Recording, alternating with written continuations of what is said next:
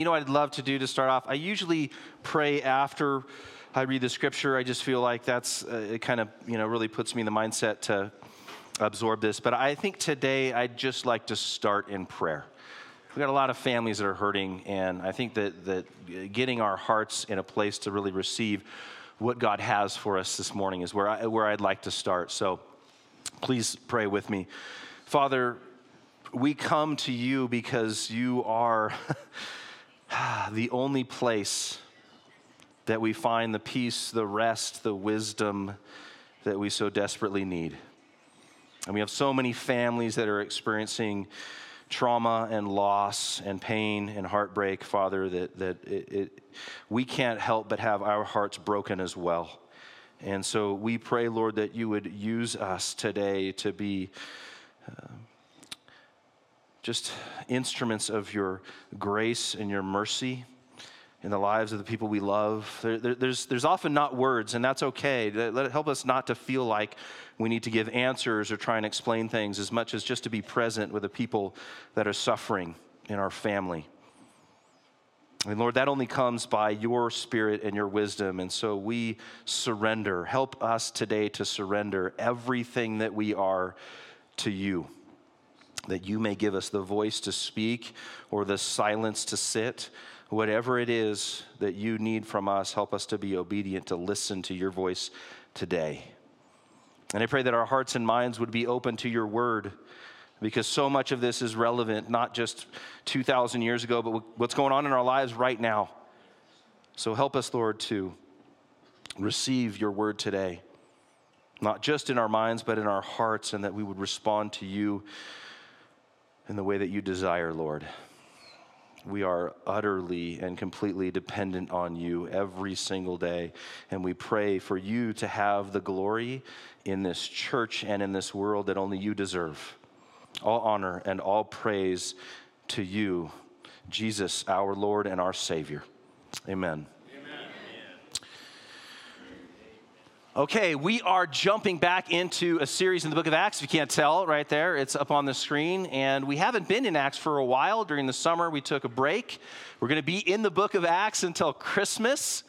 So get ready. We have a ways to go. And, and I will say this right up, right up front I was the last person to preach in the book of Acts. And I so wanted to preach the passage that I'm going to get to today. But I had no idea who was going to be the first one to preach the first message when we jump back into the book of Acts. And so, God, thank you for giving that to me today. It's a, it's a very important message for us. But how in the world, we're in Acts chapter 15, by the way, at the very end. How in the world did we get here? The book of, as we just go over a quick summary here, the book of Acts gives us a, picture. Remember, this is part of a two volume series written by Luke. Luke is not one of the 12 disciples, he's someone who spent a lot of time with Paul. Paul talks about him regularly. But what he talks about, Luke says this is in his Gospel of Luke, these are the things that Jesus did. And then in Acts is really a continuation. These are the things that Jesus continued to do through his disciples. So in Acts chapter 1, we have Jesus. He's resurrected. He comes to the disciples and he gives them instructions. Very specifically, in the first chapter, he says, You will be my witnesses, first in Jerusalem, and then in Judea and Samaria, the southern and northern regions of outside of Jerusalem, and then to the ends of the earth. So they have they have marching orders, and Jesus ascends back to the right hand of the Father. But before he does that, he promises them that God is going to send his Spirit to guide them, which is exactly what happens in chapter 2. The Spirit comes on the disciples, and they are in Jerusalem. There are thousands of people in Jerusalem for the festival of Pentecost at this time, and they are preaching the kingdom of God in languages that they are not familiar with, but that all the people who have come from all over these places understand the, the message that they're sending in their own language. And so thousands of people are brought into the church, into this group of new Jesus followers there in Acts chapter 2. And, and this continues in Jerusalem until we get to Acts chapter 6 which is when the first persecution begins. This is when the leaders, the, the religious leaders in Jerusalem, start pressuring you got uh, Peter and John and Stephen here teaching about the kingdom of God. And they start to experience such pressure that Stephen lays out this massive sermon to them. And they stone him. They throw, they throw rocks at him until he dies. And that is the persecution that initiates really what happens in chapters 8 through 12, which is leaving Jerusalem and going to Judea and Samaria. And so there's a lot, a lot of things that happen in here, but one of the important things that happens to be very relevant to our story today is in Acts chapter 11 where there's this multicultural, multi ethnic group of Jesus followers that gather in this place called Antioch, which is the capital of Syria. It, it, and it is the first place that people are called Christians where we're at in our story today is in Acts 15, really in this middle section of the missionary journeys, where first Paul and Barnabas go through their long missionary journey, and we are right in the section before they are about to split and go out on the second missionary journey.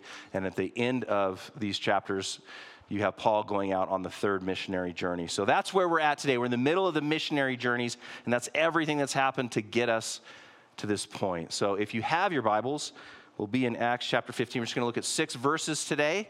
So you can read along with me. I've got it in the notes as well. We'll start here in verse 36.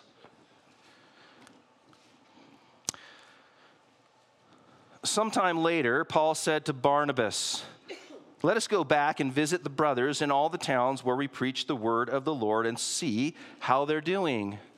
And Barnabas wanted to take John, also called Mark, with them. But Paul did not think it was wise to take him because he had deserted them in Pamphylia and had not continued with them in the work. They had such a sharp disagreement that they parted company. Barnabas took Mark and sailed for Cyprus, but Paul chose Silas and left.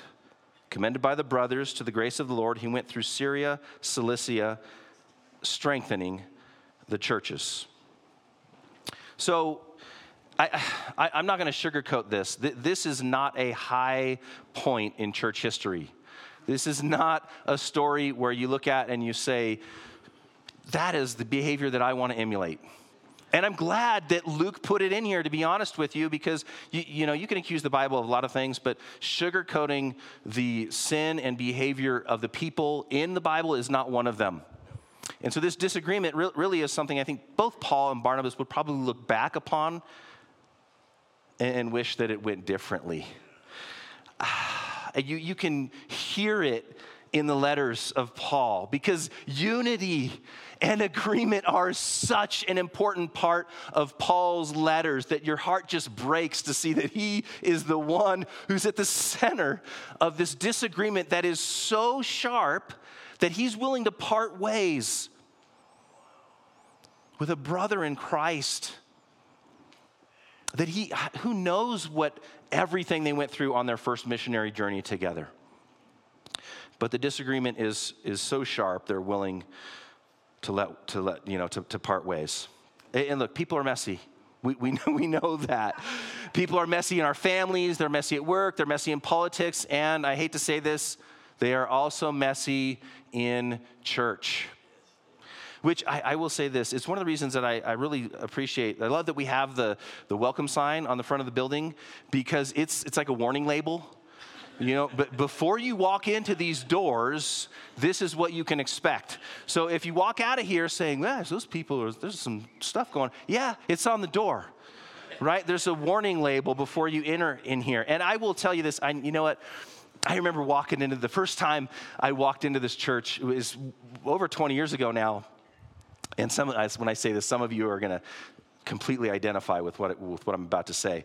I walked in through those doors, and the first thought that went through my mind was somebody's going to recognize me in here from my behavior out there. And they are going to come up and tell me I have no business being in here. And that was self imposed, obviously. People are very gracious. But it took me years to realize that a lot of people on Sunday morning actually have the same problems that I do. Because sin is a universal human problem.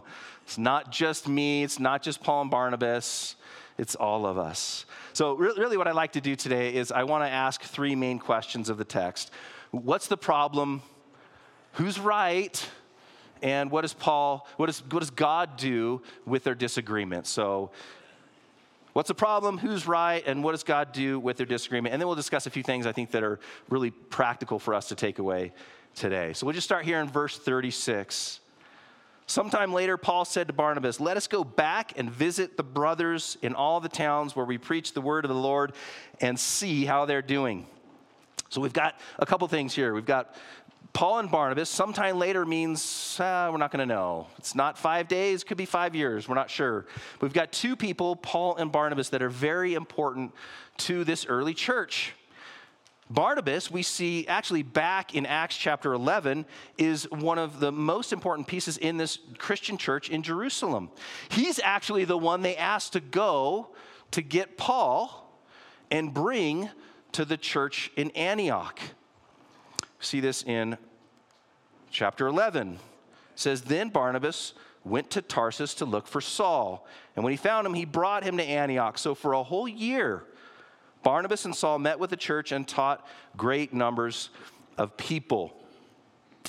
You know, there's a lot going on here with, with we'll, we'll, we'll, we'll just get to it. Barnabas basically, I want to say this, he's the one who vouches for Paul. He's the one who finds Paul in Tarsus and, and brings him to that place and, and, and really introduces him to this first church. It's the Spirit of God, by the way, if you go back to their first missionary journey, that chooses both Paul and Barnabas to go together on that first missionary journey. So these guys are very close.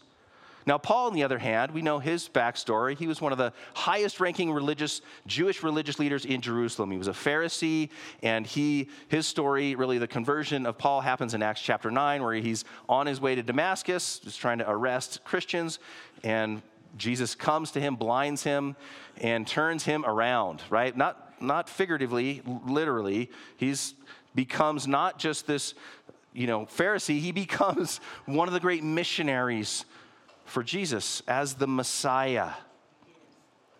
So it's a major transfer, transformation for him, too. We read about this in Acts chapter 9. Saul, that's Paul, he spent several days with the disciples in Damascus, and at once he began to preach in the synagogues, these the Jewish churches, that Jesus is the Son of God, and all who heard him were astonished, and not in a good way.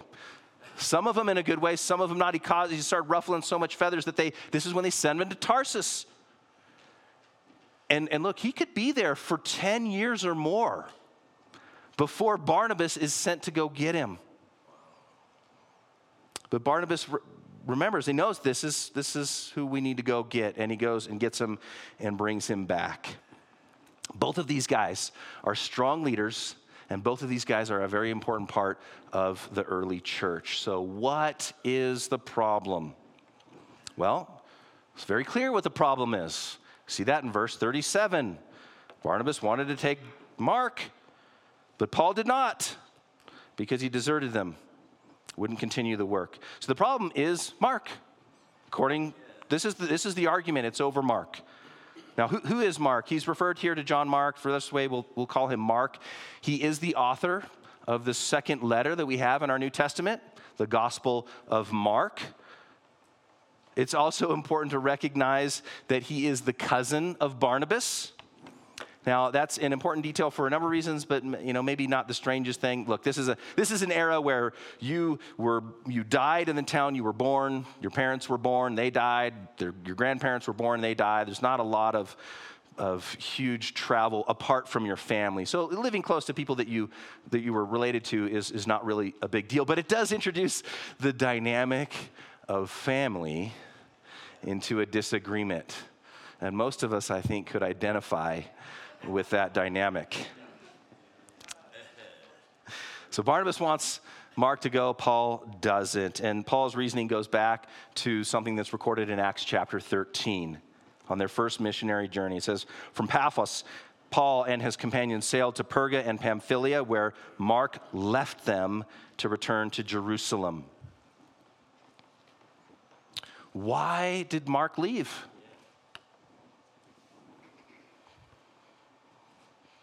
Doesn't tell us. We don't know. And I'll tell you, there's a danger in trying to fill in details in the blanks that we don't have.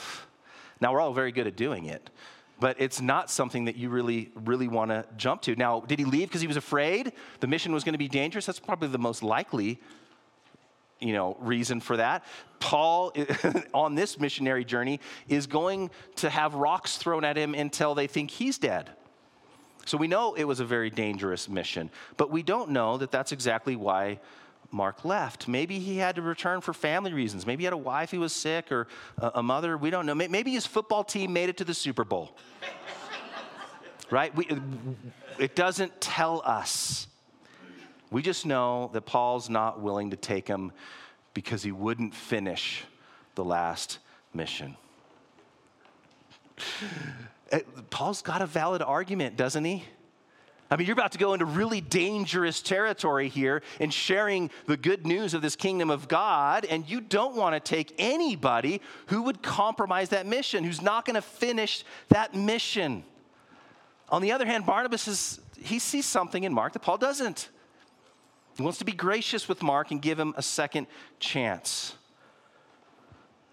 Uh, but they come to a head in verse 39. They had such a sharp disagreement that they parted company.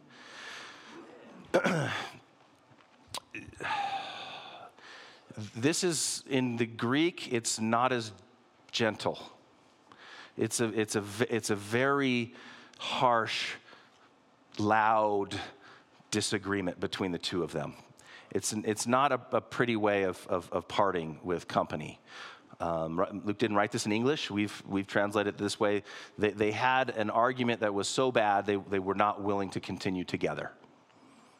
And unfortunately, many of us know those arguments as well. So we're not going to sugarcoat that. So I want to ask you who is right? So I think that's the question that we all want to jump to, right? Okay, who's right? Who's, whose side do we choose here? It's, it's, it's, we're so ingrained to choose sides today. We, we want to be on the right side, and then whoever's on the wrong side, we, you know, we picture them as enemies and they're, they're all bad, and the other side does the same thing. It's very human nature to kind of have that, you know, choose sides, and, and the other side is always wrong. But this, I will tell you, is actually a trick question, so I'm glad none of you answered. Because Luke doesn't tell us who's right.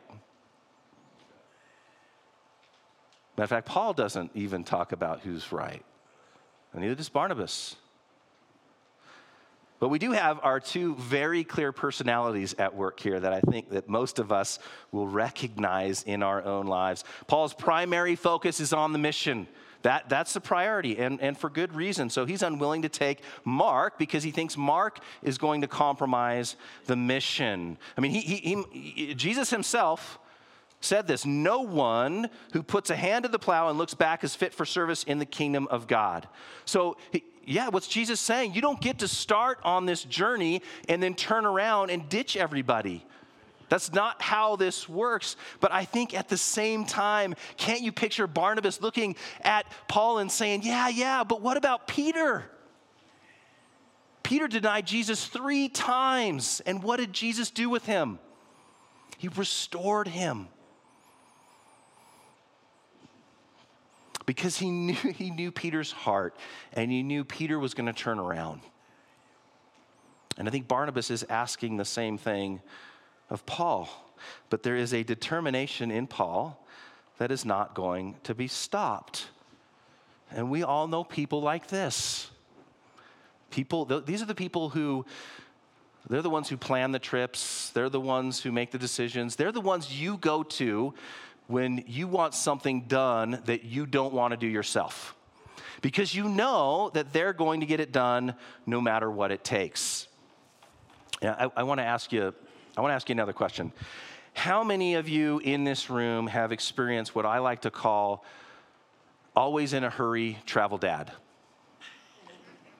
Okay, there's, there's, there's, there's one. If you're not raising your hand and you're a dad, you're probably guilty. Okay?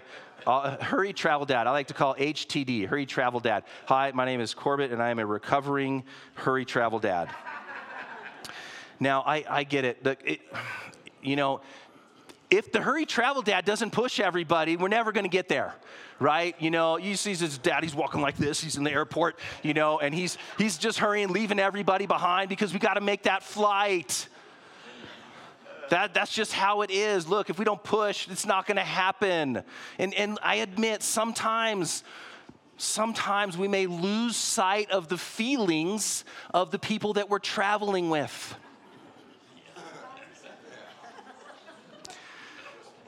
We, we may be at SFO and leave our pregnant wives behind us because our surfboard has to get to check in or it's not going to make it on the flight.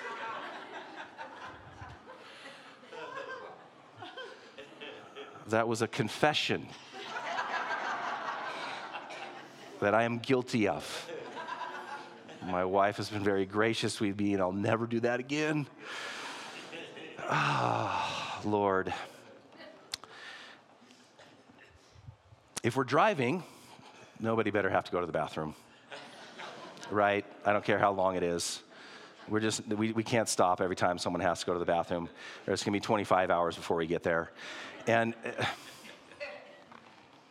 look, I, I, will say this God, God has graciously, as has my family, worked on my heart in this area and I have, uh, you know, not, not begrudgingly, but just come to a place where I realize the people I'm with are more important than how long it takes me to get there. And um, yeah, I'm sorry uh, for a lot of the push that I've done in, the, in those areas because, uh, yeah, okay, it's going to take us 20 hours to get there. We're going to stop every hour to go to the bathroom. And, and that's okay because, because I'm still working through this, okay? It's okay because the people I'm with uh, matter more to me than uh, how long it takes us to get there. And so I'll continue to work through that. Thank you. I appreciate your prayers. Look, I, I think this is, this is, you know, kind of where Barnabas has ended up. Not in the hurry travel dad, in, in, in the grace for the people that you're with. You know, his name literally means son of encouragement which again should give you a picture of who he is. And we do get a picture of that really going back to Acts chapter 11 as he's sent to this church in Antioch. It says news reached the church in Jerusalem where he's at, and they sent Barnabas to Antioch. When he arrived, they, he saw what the grace of God had done. He was glad and encouraged them all to remain true to the Lord with all of their hearts. Now, a detail that's not in here that we need to be reminded of is this church is filled with Jews and Gentiles. And that's an argument that was going on in the Council of Jerusalem just before this, and an argument of the Jerusalem church. What, what are these Gentiles going to have to do to become, you know, welcomed into God's family? They're going to have to go through these ceremonial laws. And they came to the conclusion, no. And here Barnabas shows up and sees that the Spirit of God is with these Gentiles, these non Jewish people, just as much as the Jews. And what does he say? Can, it's good. It's good. Continue in the Lord verse 24 says this says he was a good man full of the holy spirit and faith and a great number of people were brought to the lord. See i think to barnabas his focus is grace for people. He's a man who i think sees people as the mission when you see people as the mission, you are far more likely to be gracious with them and to extend them second chances when they make mistakes. Now, it might help a little bit if you're related to them, but it's clear Barnabas is not willing to write Mark off, even though he's made huge mistakes in the past. It is important to note here as well that, that Paul and Barnabas are not arguing about sinful behavior like what to accept, what not to accept. They're not arguing about doctrine. They're not arguing, uh, uh, you know, about false teachers or whether salvation comes by grace or by the law. They're arguing about how to carry the message of God's grace to the people. And so when I asked you, who do you think is right? How you answer that question actually, I think, speaks more to your personality than it does this story. Because each one of us have a little bit of both of these tend to maybe waver back and forth between them. But Luke doesn't comment on who's right, which I, I, think is that, you know, some of that tension I felt. I don't know if you felt this last week when Dan was working through the thorn in Paul's side, and all of us want to know what's the thorn? Just tell me what the thorn is so I can know if I have it or if someone else has it. And, and we're not told what the thorn is. See, because what the thorn is isn't the most important part of the story. It, well, the most important part of the story is that God is greatest in us when we are the weakest and most dependent on Him. And, and so I think, again, who's right and who's wrong in here isn't told, so we don't take the easy route, which is to choose sides. But to understand, I think honestly, you could make an argument that both these guys were right. Paul was right to say, look, this is an important mission. It's going to be dangerous. We can't take anybody who's going to compromise that. And I think Barnabas, again, could also be right in saying, hey, hey, look, we, we need to be gracious with Mark and bring him along. But I think you could also argue that they were both wrong because of how they handled it by parting ways and not being willing to compromise. So the next question that we ask here is what does God do with their disagreement? Second half of verse 39 continues Barnabas took Mark and sailed to Cyprus, but Paul chose Silas and left.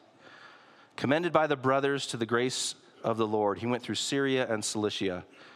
And what happened? What does God do with their disagreement? He strengthens the churches. That's not a mistake that that is at the end of our text today. It's the first thing that I really want you to notice is that in the midst of this dysfunction, God still accomplishes his purpose and strengthen, strengthens the church. As a matter of fact, what you see here on the map up there, the black line, um, that, it goes down to Jerusalem, but they're up in Antioch where the red line starts, red arrow. And you got Paul and Silas are going to go northwest up through all those territories and then back around. And then you've got Barnabas and Mark, and Barnabas and Mark are going to go to the island of Cyprus where they started last time. So God is going to accomplish his mission, even in spite of our dysfunction, which is a very encouraging thought to me, because if it were up to me, this ship would crash. But it is God and his grace that continues to work through us when we surrender to him in every aspect of our lives. Now, there, there are a, a few things that I want to just takeaways I want us to get from this text. And the first is this grace will often mean missional flexibility. And what do I mean by missional flexibility? What I mean is that in relationships and in, in ministry, there is often more than one right answer. It is possible, I know this is crazy, it is possible to accomplish the same goal with different means and relationships don't have to end over disagreements like this. You know, I, I have some friends who love street evangelism, and, and they're very good at it because, you know, they're not standing on the corner with a bullhorn yelling at people. They're, they're handing out water and snacks for free, and they do it at the farmer's market. That yesterday they were at the gondola, and they're just handing out snacks and they strike up conversations with people. And sometimes those conversations are short, they're brief, and if anything, they've loved their neighbor and given them a snack and something to drink.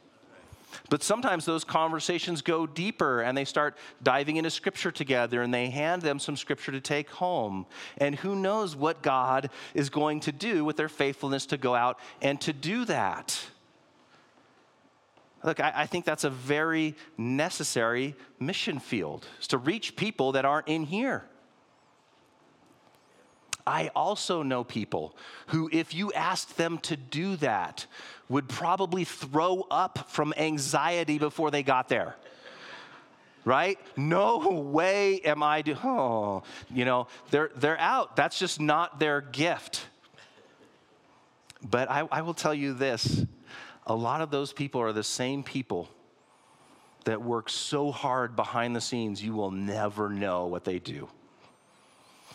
They will pray faithfully for people they don't know for years. And the point I'm trying to make here is that both of those are important. They're, they're different methods, but the, the mission is the same. The mission is the glory of God here on earth as it is in heaven. And as Paul said in 1 Corinthians chapter 12, there are many parts, but one body. We're not all gifted the same, and that's okay. We all contribute the gifts that God has given to us for the same purpose. But unity is a huge, huge part of Paul's message and also Jesus. And so I look, it's important for us to understand this, this next point, which is that separation does not have to mean disunity. Sometimes we will have to separate with people because we, we just can't do it together. Now, what God does with this is He doubles the mission. But th- again, this is not a highlight in the church. This is not an example for us to follow in how we want to leave a church or we want to leave a relationship. That's not what this is in here for. You know, one of the reasons that I think Luke puts this in there is to show the mistakes of even the people that we follow, that we trust the most. You know, John Piper commenting on this passage, he says this. He says, Sometimes we have too idealistic a view of the church and the church leaders. And when some church or church leader disappoints us, we're tempted to question the power of the gospel and give up on the Christian faith. And you see this oftentimes in very large churches where they have a pastor who has become so popular. And, and then something happens in his life, and, and the, he, he, he's not able to lead that church anymore, and the entire church crumbles because it wasn't actually built on the Word of God and the good news of Jesus, it was built on the personality of that celebrity pastor. See, that's, this is a warning to that. They, these guys have warts too. So, so we can't put our hope in them. That's not where our hope is meant to be. Piper continues. He says, But God wants us to be biblical realists. So he takes the needle of Acts 15 and he pops the bubble of unhealthy idealism. He doesn't do it to make us disillusioned or cynical. He does it to help us learn to cope with the challenges of living in a sin cursed world. Now, I, I I, can't remember if it was, gosh, it's got to be at least five, maybe six years ago now. Uh, during the summer, John Piper, who has been an, uh, just an uh, amazing resource for me in, in learning and studying theology and what it means to be a pastor. There's some things I, I'm not on the same page with him, but for the most part, man, he has been such an influence in my life and my ministry. And he was here on a Sunday morning one summer. Uh, because he was just up here for vacation for you know family, and he's sitting. And it's before church starts, and a, a, a, second confession of the message here. I, I run down like I'm a 13 year old girl at a Taylor Swift concert.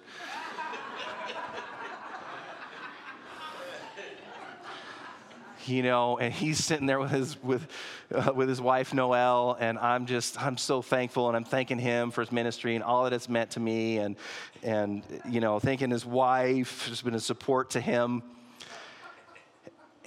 Man, you know, just I, it's like days later, I'm having this moment like, did you really just do that to the guy? He's never coming back. right? You just fanboyed John Piper. Why would you do that? You know, and I'm thinking,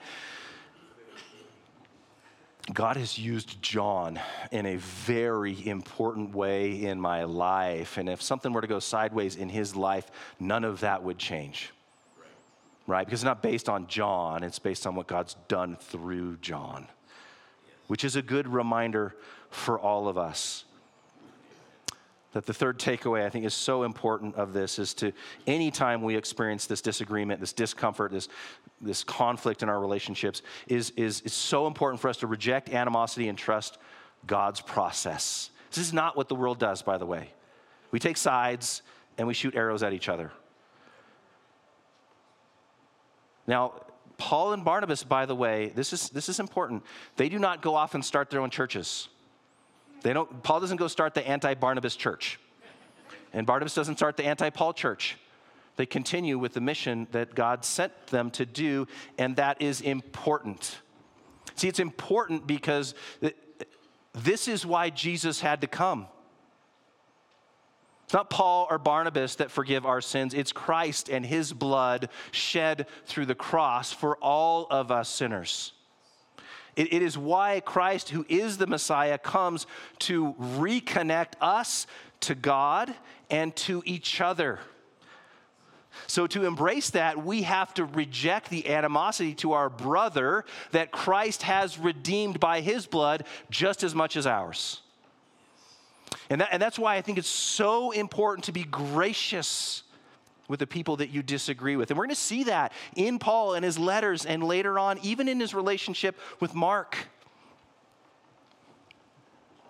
See, never, never forget, God is the one who gets to deal with that judgment. We get to be the ones who express grace and mercy and forgiveness towards each other so that the world can see there's something different in here not just the sign on the door, but people who recognize the redemption of Christ in their own lives. See, it begins with humility. Humility really is the foundation to a heart that's close to God. It's surrendering everything that we have, all of those thoughts, all of that anger, all of that animosity, all of those what ifs to God. And to trust that He is doing in our lives what He's doing, especially with the people that we disagree with, and that we don't choose sides when it isn't necessary. You know, Paul would later, later write in his letters so much about this. Make every effort to keep the unity of the Spirit through the bond of peace. Be devoted to one another in brotherly love. And again in Romans, if it is possible, as far as it depends on you, live at peace with everyone. And look, if you're wondering if those words are sincere from Paul, 2 Timothy, Paul writes this letter probably 10 years after this story in the book of Acts, and he's in Rome in prison, likely facing his execution. And I want you to look who he asks to come see him. He says, Only Luke is with me. Get Mark. And bring him with you because he is helpful to me in my ministry. It, two things have happened here. Paul has shifted his idea on what the ministry is, and he has also seen the value of his brother Mark. You know, we don't hear from Barnabas again. From this point forward, it's really Paul. But Paul does mention Barnabas and working with him in Second Corinthians. And, and so I just, you know, I, in all of this text, God, we, we, we are hurting in so many ways. And I, and I just want us to guard against the animosity in our lives towards the people that we disagree with. I, really, I want us to reject that and to allow God to have the glory in his process in whatever that looks like.